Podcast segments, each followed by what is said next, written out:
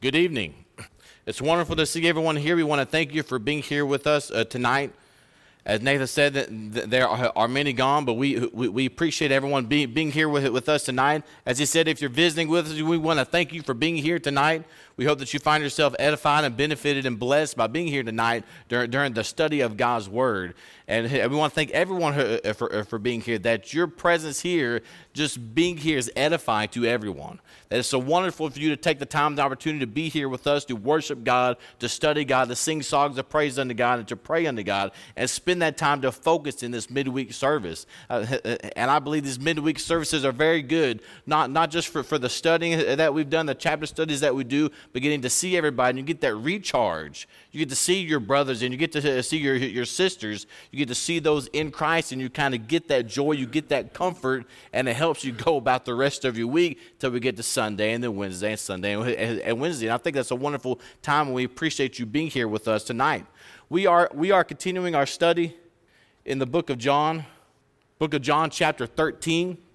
I hope that so far through all these chapters, John chapter 1 through, through, through 12, it has encouraged you to study your Bible more. Because that's one, one of the things I think is really important with these chapter studies is not just that you get to spend some time here listening to me or Aaron for 30, 45 minutes about a chapter, but that maybe it provokes you to study more. That, that you may listen to us and hear the things that we bring out and makes you want to study more and study more so we continue to gain that knowledge. Because it, it's been said to me before that there are those of us that we are students of the Bible, and we will be students of the Bible until we pass away from this life. Always more that we can glean, always more that we can see and study. And I hope that, uh, that tonight we see and we study some things as well. If you recall from Ian's lesson last week, that he studied John chapter 12, but, uh, but Ian also pointed out that we are now in the last week of Jesus' life on the earth that these, these, these last chapters are really kind of coming home here to the hour of his hour, to the hour that he has come here. We're getting closer and closer to the cross, and all these things are coming into play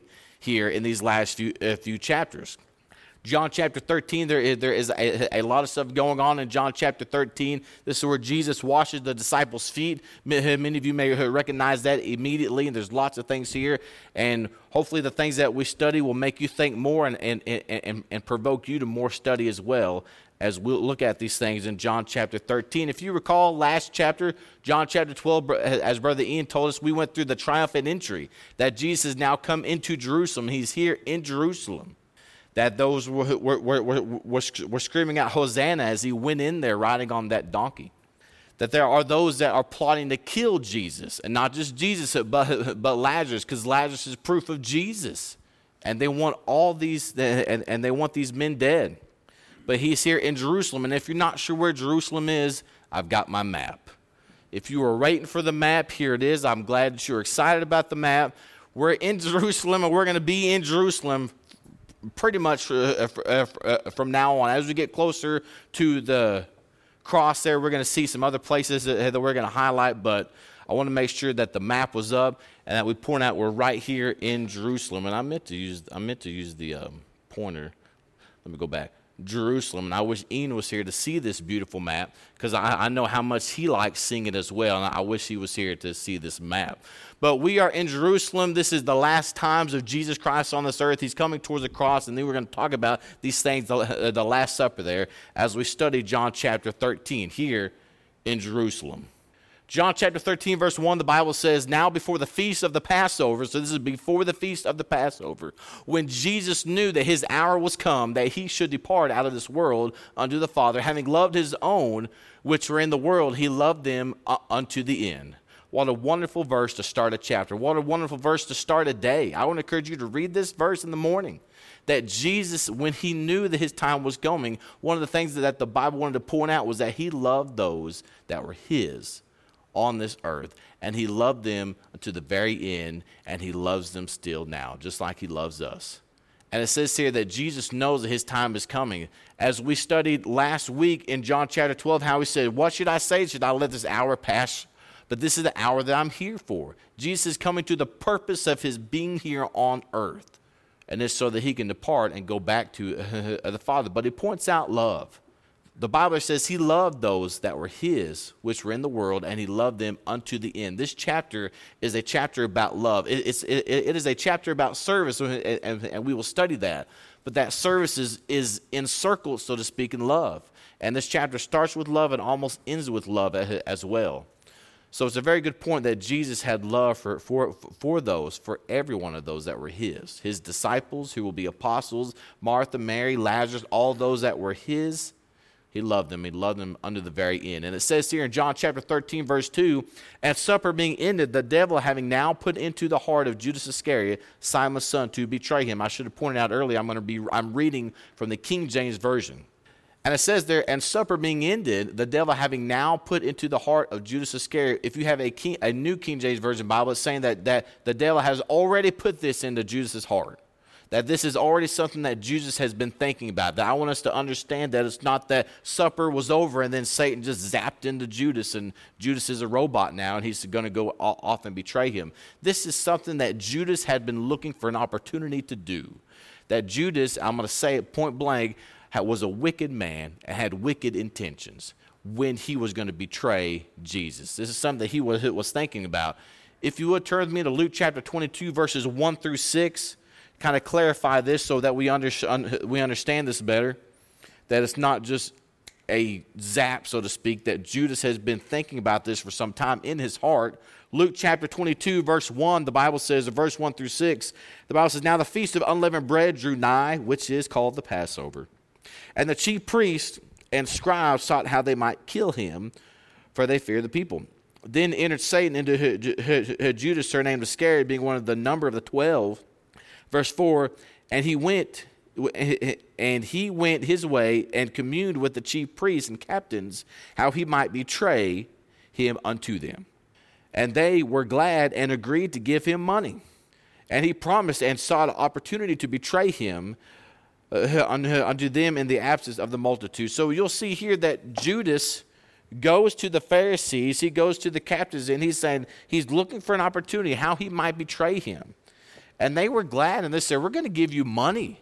And we're going to get to money and Judas in just a moment later on in this chapter. But I, I, want, I want you to understand this not just something that immediately happened to Judas. He has been seeking an opportunity to betray him. So this is something that has been dwelling on him for quite some time. And we're going to circle back to that later on in this chapter when we talk more about Judas. But continuing on in John chapter 13, verse 3, and the Bible here now says, Jesus, knowing that the Father had given all things into his hands, and that he was come from God and went to God. Where it says there that he has come from God and he went to God, that means he come from God and now he's going back to God. And it should re- remind you of, of, Philippians chapter 2, where it says that he was with God and thought not robbery to be equal with God, but came as a servant. I'm not quoting scripture here, came down to earth, came as a servant, humbled himself, and was obedient unto death, even the, the death of the cross, which is what we're getting to here now. So that's just basically saying that Jesus is come from God, and now that time, that hour is where he is going to go back to God. Verse 4 here, the Bible says, He riseth uh, from from supper and laid aside his garments and took a towel and girded himself. After that, he poured water into a basin and began to wash the disciples' feet and to and to wipe them with the towel wherewith he was girded. And when it says that he was girded, what happens is that supper's over now. Jesus has laid aside his garment and he's taken a towel and he's kind of wrapped the towel around himself. And he's filling a basin of water and he starts washing the disciples' feet. You know what Jesus is doing is he's showing humility. Jesus is humbling himself and doing a task that, in many ways, is a necessary task. These people had to wash their feet. That I'm not going to uh, get into. Feet are gross and, and all, all these things. We understand, we understand that. I don't need to mention that. I've got one kid that rubs my feet, the rest won't, won't touch my feet. But it's not necessarily about that, it's about serving. And but what he's doing is that he's he's he's humbling himself. He's not just helping them out. He's not just doing something or passing out food or, or, or preparing a meal. He's washing their feet. Jesus is showing humility. He's lowering himself and he's showing them an example that we're going to get to later on in this chapter. But in 1 Peter chapter 5, verse 5, the Bible says, Likewise, ye younger, submit yourselves to the elder. Yea, all of you be subject one to another, and be clothed with humility. For God resisteth the proud and giveth grace to, to the humble. You think about washing somebody's feet. Are you too proud to wash somebody's feet? And it's not just washing feet, it's about serving people, and no matter what that capacity is. Jesus is saying that I'm willing to wrap a towel around myself and I'm willing to perform this task that is lowly. It's a lowly task. He humbles himself and he serves him. It's a great example for us that we should be clothed with that same humility. But, but he begins to wash the disciples' feet. And we're going to see him explain what he's doing here later on in this chapter. So, continuing on in John chapter 13, verse 6, the Bible says, Then cometh he to Simon Peter, and Peter saith unto him, Lord, dost thou wash my feet?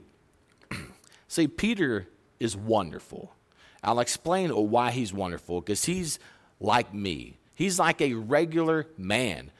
If we were there in this in this situation here, would we not say the same thing? Here's Jesus Christ, the Lord and Savior. Here's the master and the teacher who has raised people from the dead, who's had Peter and beckoned Peter to walk across water. And Peter's seen all these things, and Peter's the one that said, You had the words of eternal life saying that you are the Christ, the Son of God, and then that same Peter is watching his master come to wash his feet. And he just naturally says something that any of us would say Are you going to wash my feet? Verse 7 says, Jesus answered and said unto him, What I do, do thou, what I do, thou knowest not now, but thou shalt know hereafter. He said, You may not get it, but you're going to get it.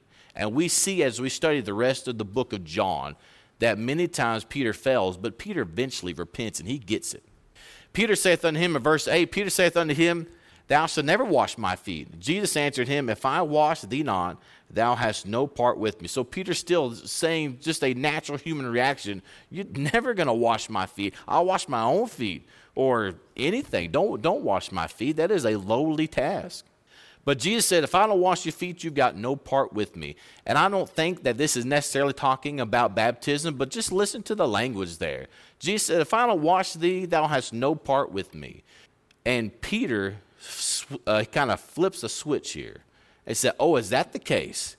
Then Simon Peter said unto him in, in, in, verse 9, Simon Peter said unto him, Lord, not my feet, but also my hands and my head. He said, If that's the case, you wash every bit of me.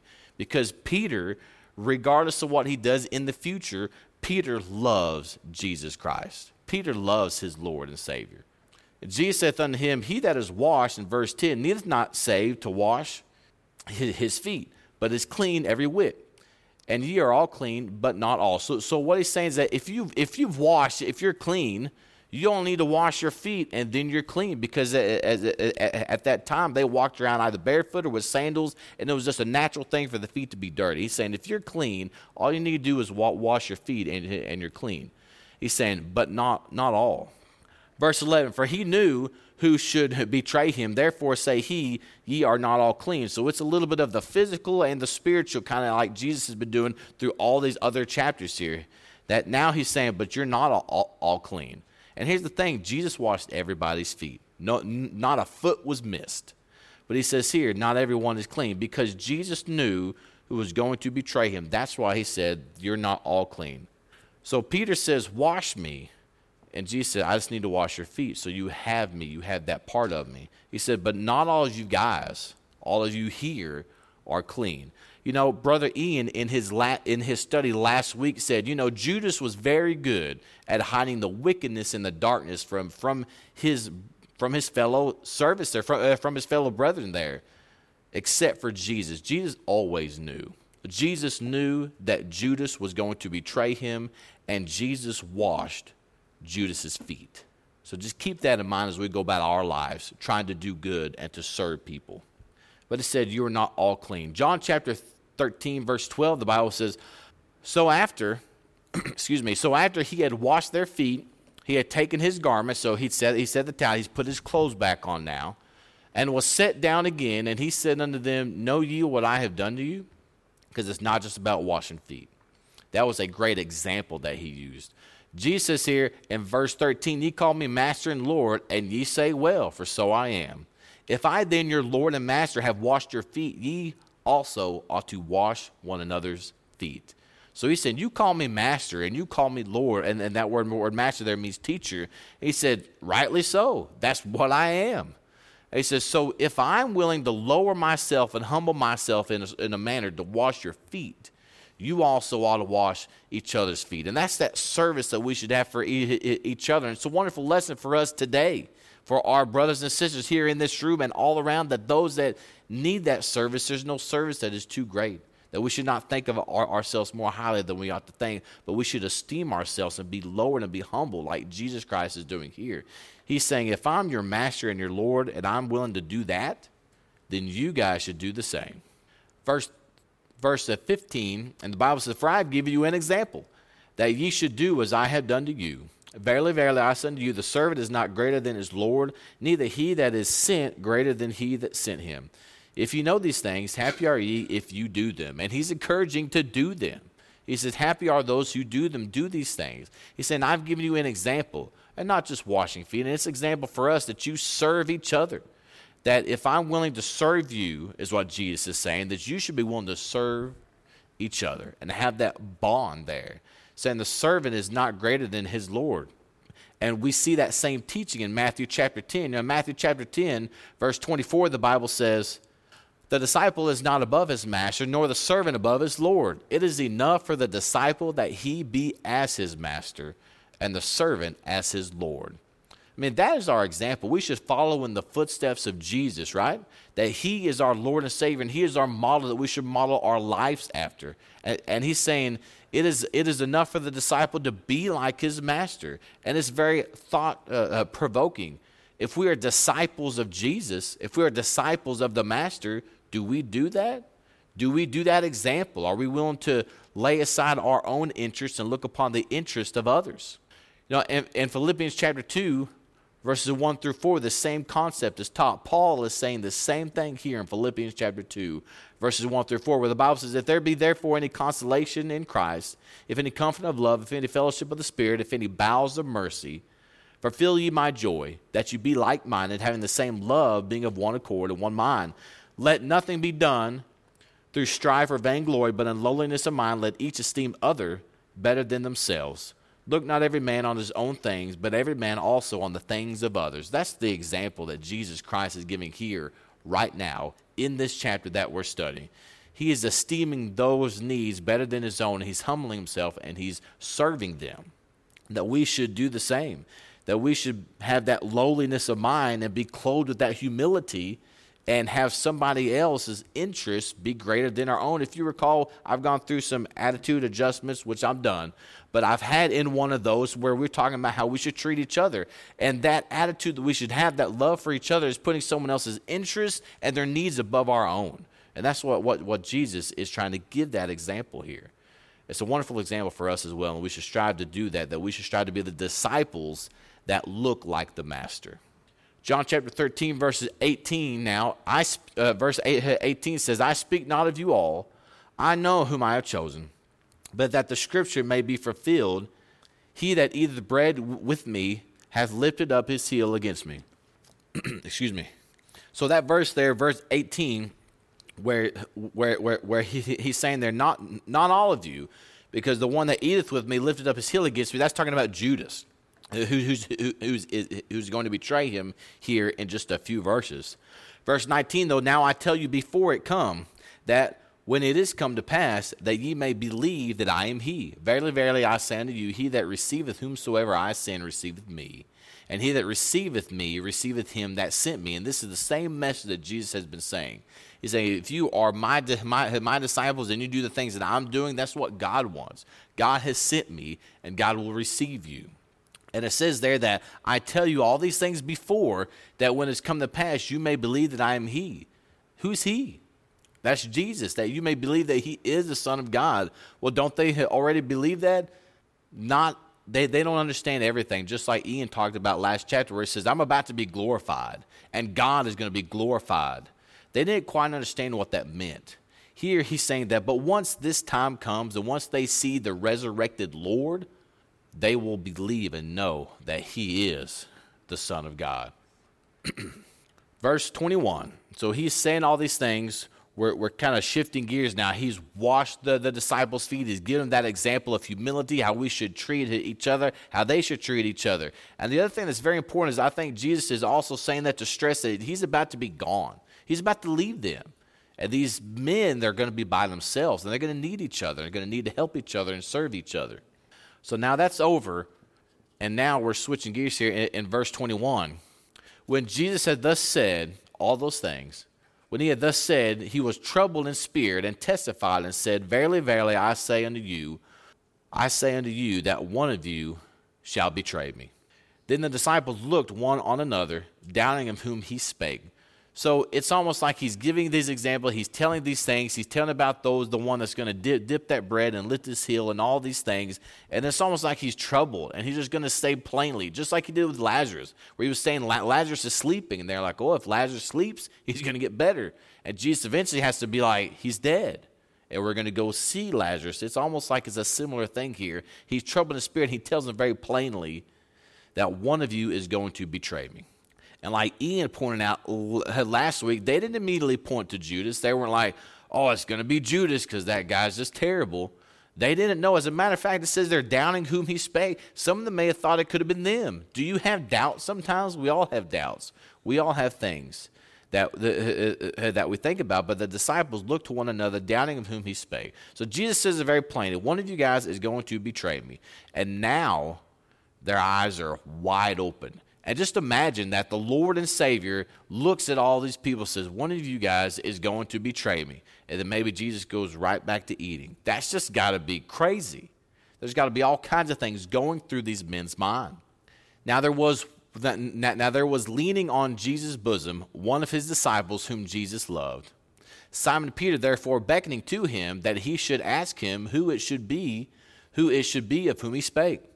He then, laying on Jesus' breast, saith unto him, Lord, who is it? And we've established earlier in these chapters that the one that is leaning on Jesus' breast, that's John. That's, that's who wrote this book that we're studying now. It's, it's John who's leaning on Jesus' breast. And Peter, once again, Peter just, I mean, would you not want to know? Would, would you not be like, hey, John, ask him who it is because it's driving me crazy. I've got to know. Tell me who, who it is. And I, I can see that in my mind, or I've got a picture, anyways. So Peter's like, John, ask him. I, I got to know. So John asked Jesus quite plainly, Who is it? Who's the one that is going to betray you? And Jesus answered, He it is to whom I shall give a sop when I have dipped it. And when he had dipped the sop, he gave it to Judas Iscariot, the son of Simon. Now, a sop is just a piece of bread. He's like, I'm going to dip a piece of bread and I'm going to give it to someone who I give it to. That's the guy that, that, that's going to betray me. And after, verse 27, and after the sop of that piece of bread, Satan had entered into him, then Jesus said unto him, That, that thou doest, do, do quickly. So he's, he's basically saying, I'm going to show you, it's Judas. And he says, Whatever you're going to do, Jesus, do it quickly. Or, or uh, whatever you're going to do, Judas, do it quickly. Because Jesus knows what's coming. And I don't think Jesus is excited about it, it, it it's upsetting. But these things need to happen. This is the hour in which he's come. So we so they know that it is Judas, but the disciples they still don't understand. They don't get it. Uh, they, they don't get it hundred percent yet. In John chapter thirteen, verse twenty, the Bible says, "Now no man at the table knew for what intent he spake this unto him. For some of them thought, because Judas had the bag, that's the money bag, that Jesus ha- had said unto him, Buy those things which we have need of uh, against the feast, or that he should give something to the poor." He then, having received the sop for that piece of bread, went immediately out, and it was night. It's always night. It's always dark when evil things start to happen. It's time to, to betray Jesus. Guess what? It's nighttime.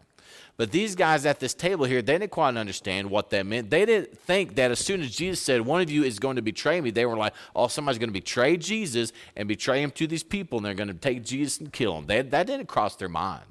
This is the guy who raises people from the dead. Nobody's going to kill him. So they, they were thinking maybe it's because he had the bag, or maybe because they need to give something to the poor. They weren't sure exactly what betrayed meant, and they weren't sure what was going on with Judas. But remember what we talked about, or what Ian talked about last week in John chapter 12, where it plainly says that Judas was a thief. He was taking and dipping his hands in that money bag or that money box and filling his pockets. He had a money problem. I mean, he had a money problem. I don't know if it's greed or, or, or, he, or he coveted that money, but like we looked in Luke chapter 22 where it says, We'll pay you if you betray Jesus. Says, that sounds pretty good. I need the money. What was going on in Judas's life? That he constantly needed to grab in the money bag and betray Jesus Christ and his friends for money. You know, the Bible says in 1 Timothy chapter 6, verse 10, For the love of money is the root of all evil, which while some covet after, they have erred from the faith and pierced themselves through with many sorrows. That's Judas.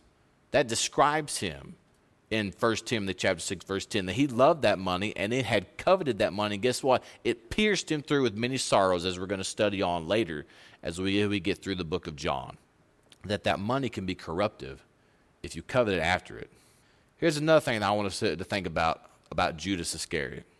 1 Peter chapter 5, verse 8, the Bible says, Be sober, be vigilant, because your adversary, the devil, as a roaring lion, walketh about, seeking whom he may devour. You know, when I read about Judas sometimes, I see an evil, wicked, wicked man.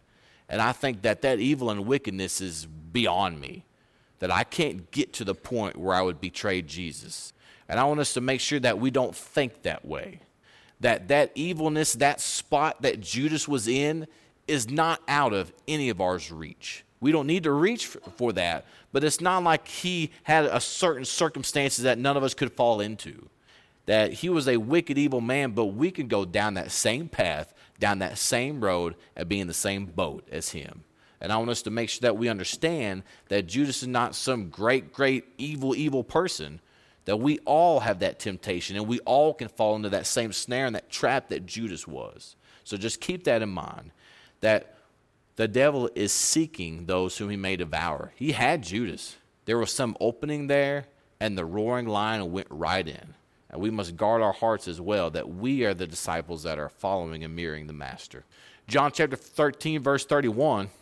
Here the Bible says, Therefore, when he was gone out, Judas is gone. Now, Jesus said, Now was the Son of Man glorified, and God is glorified in him. If God be glorified in him, God shall also glorify him in himself, and shall straightway glorify him.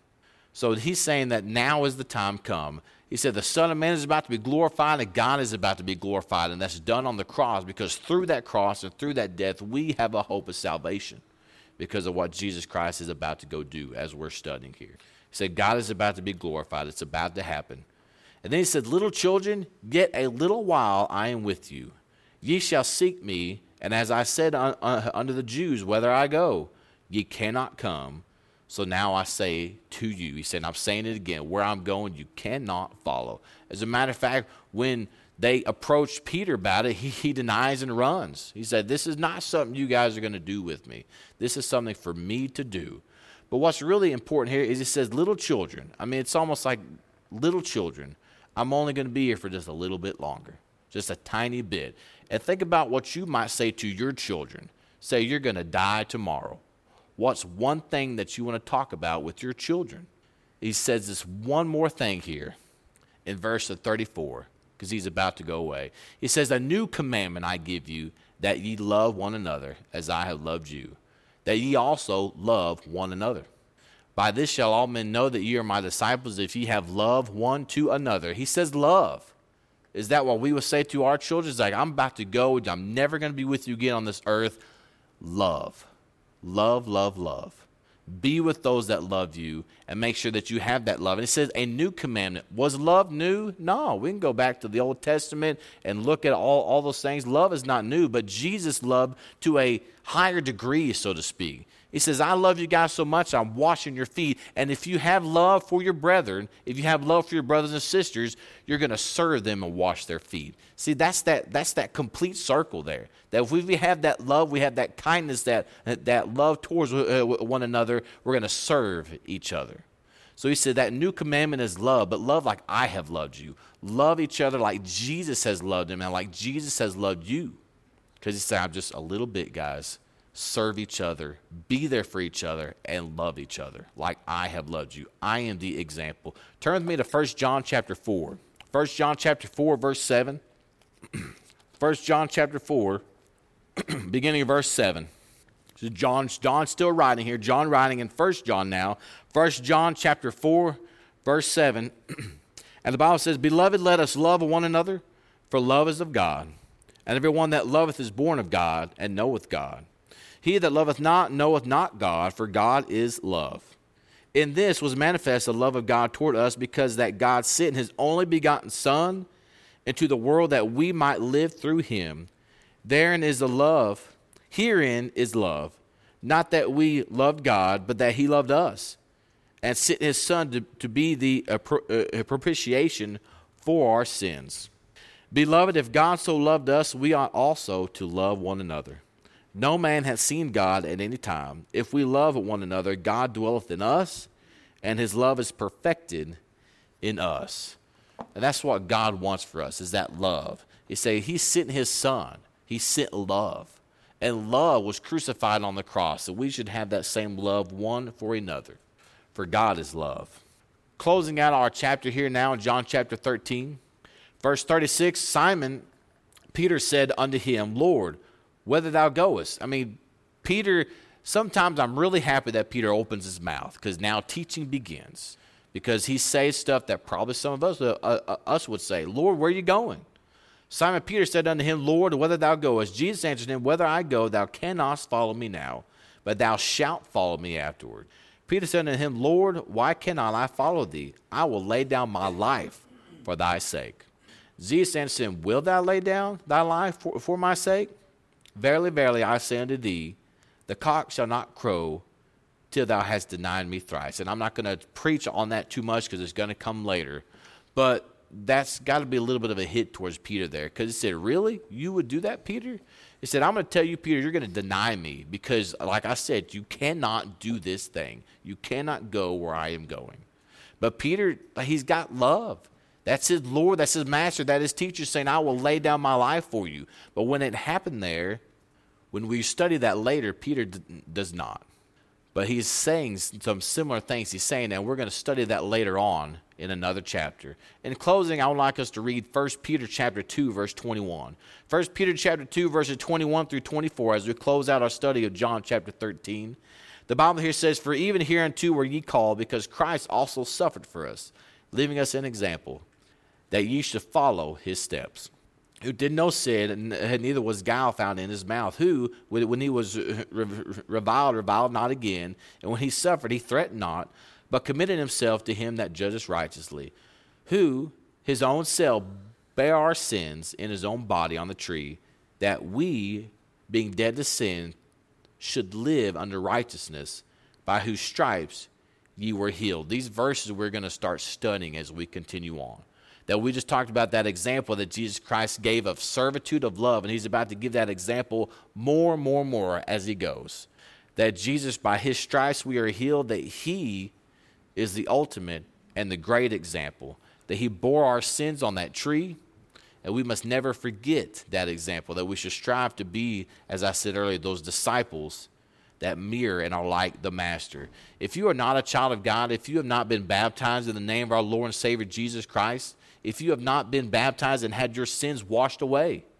That's what Jesus was here for. That's his hour. That's what we're studying now. Jesus has going to the cross to be crucified for you so that you had that opportunity to be covered in his blood so that you had the opportunity to have a home in heaven. That that's what those stripes are for. That's why Jesus was beat. That's why Jesus was spat upon as we're going to study more for the joy that was set before him, he endured that cross so that we, those that believe on him, would have that home in heaven.